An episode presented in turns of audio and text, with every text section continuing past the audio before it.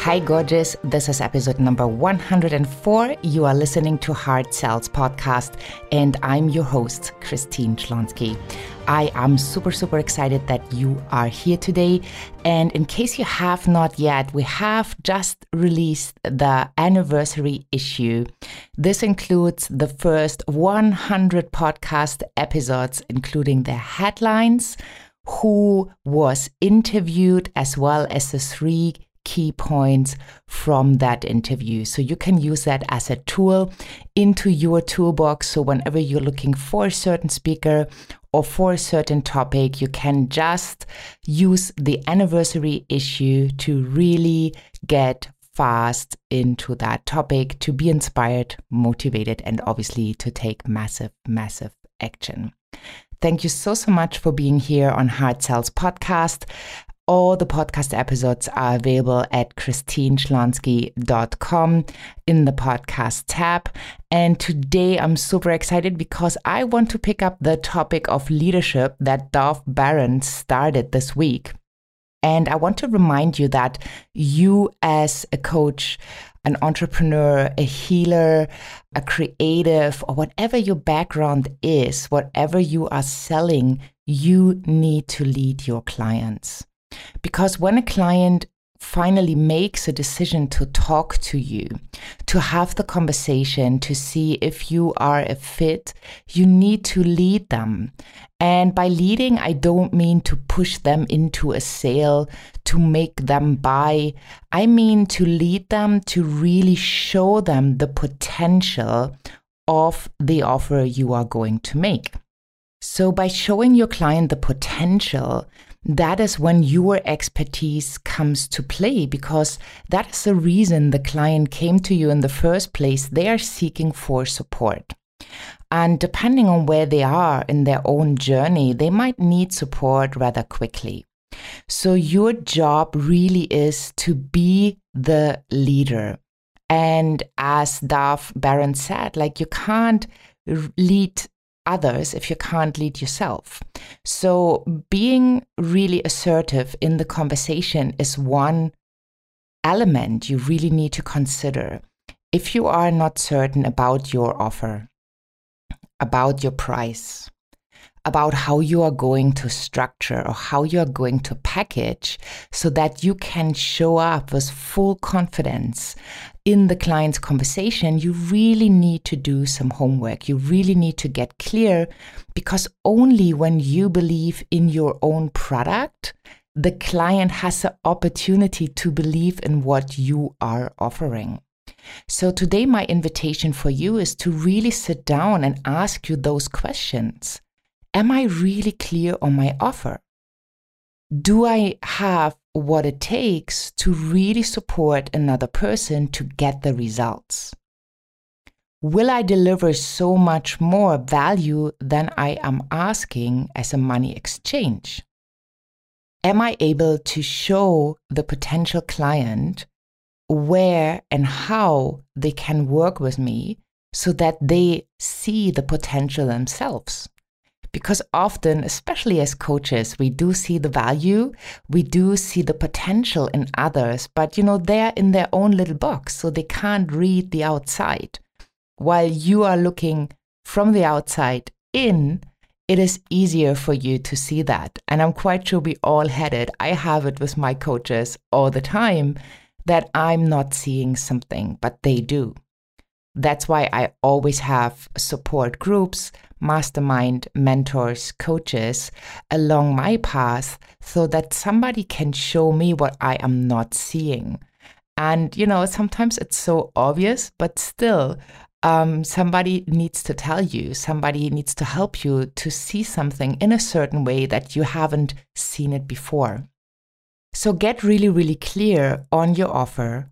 What do you offer? What is the value? What are people getting out of it? And once you get that clarity and the structure, it will be so much easier to really enjoy a fun conversation instead of a sales conversation because you can listen to your client, you can observe like how he or she reacts. You can see their facial expressions if it's live or via Zoom or Skype, or you can really, really hear it in their voice. So, this might require a little bit of training, right? If you have not done a lot of those conversations yet, you really need to train. You need to practice, right? When I started my sales career so many years back, I didn't really hear the difference in the voice. I couldn't really tell like what kind of mood was the person in when I was calling. Was I coming at a perfect time with my call or was I like a big distraction and just needed to call back at a later time? So when you set up your client calls and you have that clarity, it will be so much easier to lead them into the conversation. And I really lead. I mean, you listen, right? If you talk more than your client in a sales call, in a slash fun call, then that's not a good sign.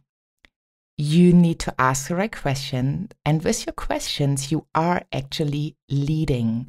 So, opening up that space for your potential client to express themselves, to talk about the challenges they are having, the pain they are experiencing, and where they want to go that really helps them to get clarity. And with your questions, you just need to lead them so they can see that they definitely need support and ideally that they need your support if it is a perfect match. If not, if you know me a little bit longer, you know I would point them to another person or to another resource um, because I'm only taking clients on board that are really soulmate clients that I know I can support them and that it is really, really clear for me because I'm looking always for my next success story. I'm looking always for those people that I would love to hang out with, that I would love to become friends with, that I enjoy spending time with. So, wherever you are on your journey, getting that clarity first is so, so crucial and will really help you in your business to thrive because you can say no to people and you can say yes. And both are really, really powerful decisions that you can make once you own that leadership piece. Once you show your potential clients where to go, what to do, and then making an invitation, it will be much easier for them to make a decision. Because what I experienced is that often people are not clear in the communication. They give way too many choices for the client that they can pick from, and a confused mind never buys. So, your job as an entrepreneur, as a leader, as a salesperson is to get really, really clear, to show your potential client the path they can take, and then to make an invitation. And that invitation needs to come from a place of total confidence. And total confidence comes from A, clarity, and B, from having practiced a while so that you know what to ask for, what to look for, so that you can provide the best and most value there is for this person. Because when you go down that path, you will have one success story after the next, after the next, after the next. And nothing makes me more happy, for example, if I'm getting a personal message saying, like, whoa, I closed my first high ticket client. Um, and, you know, then going down that path and seeing what is delivered and everybody being happy, right? Because that will change not only your clients' lives, but it will also change your life as well.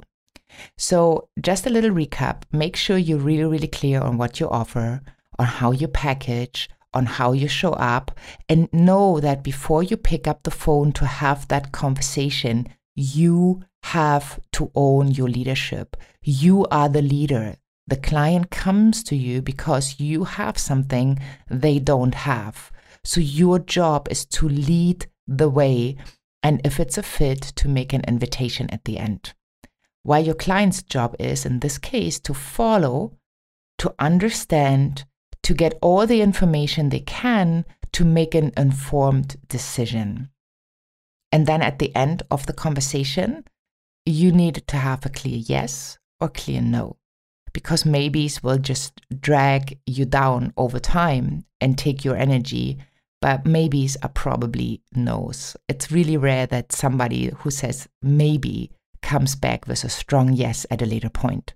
So don't waste your time with the maybes. Own your leadership and lead them either into a yes or a no.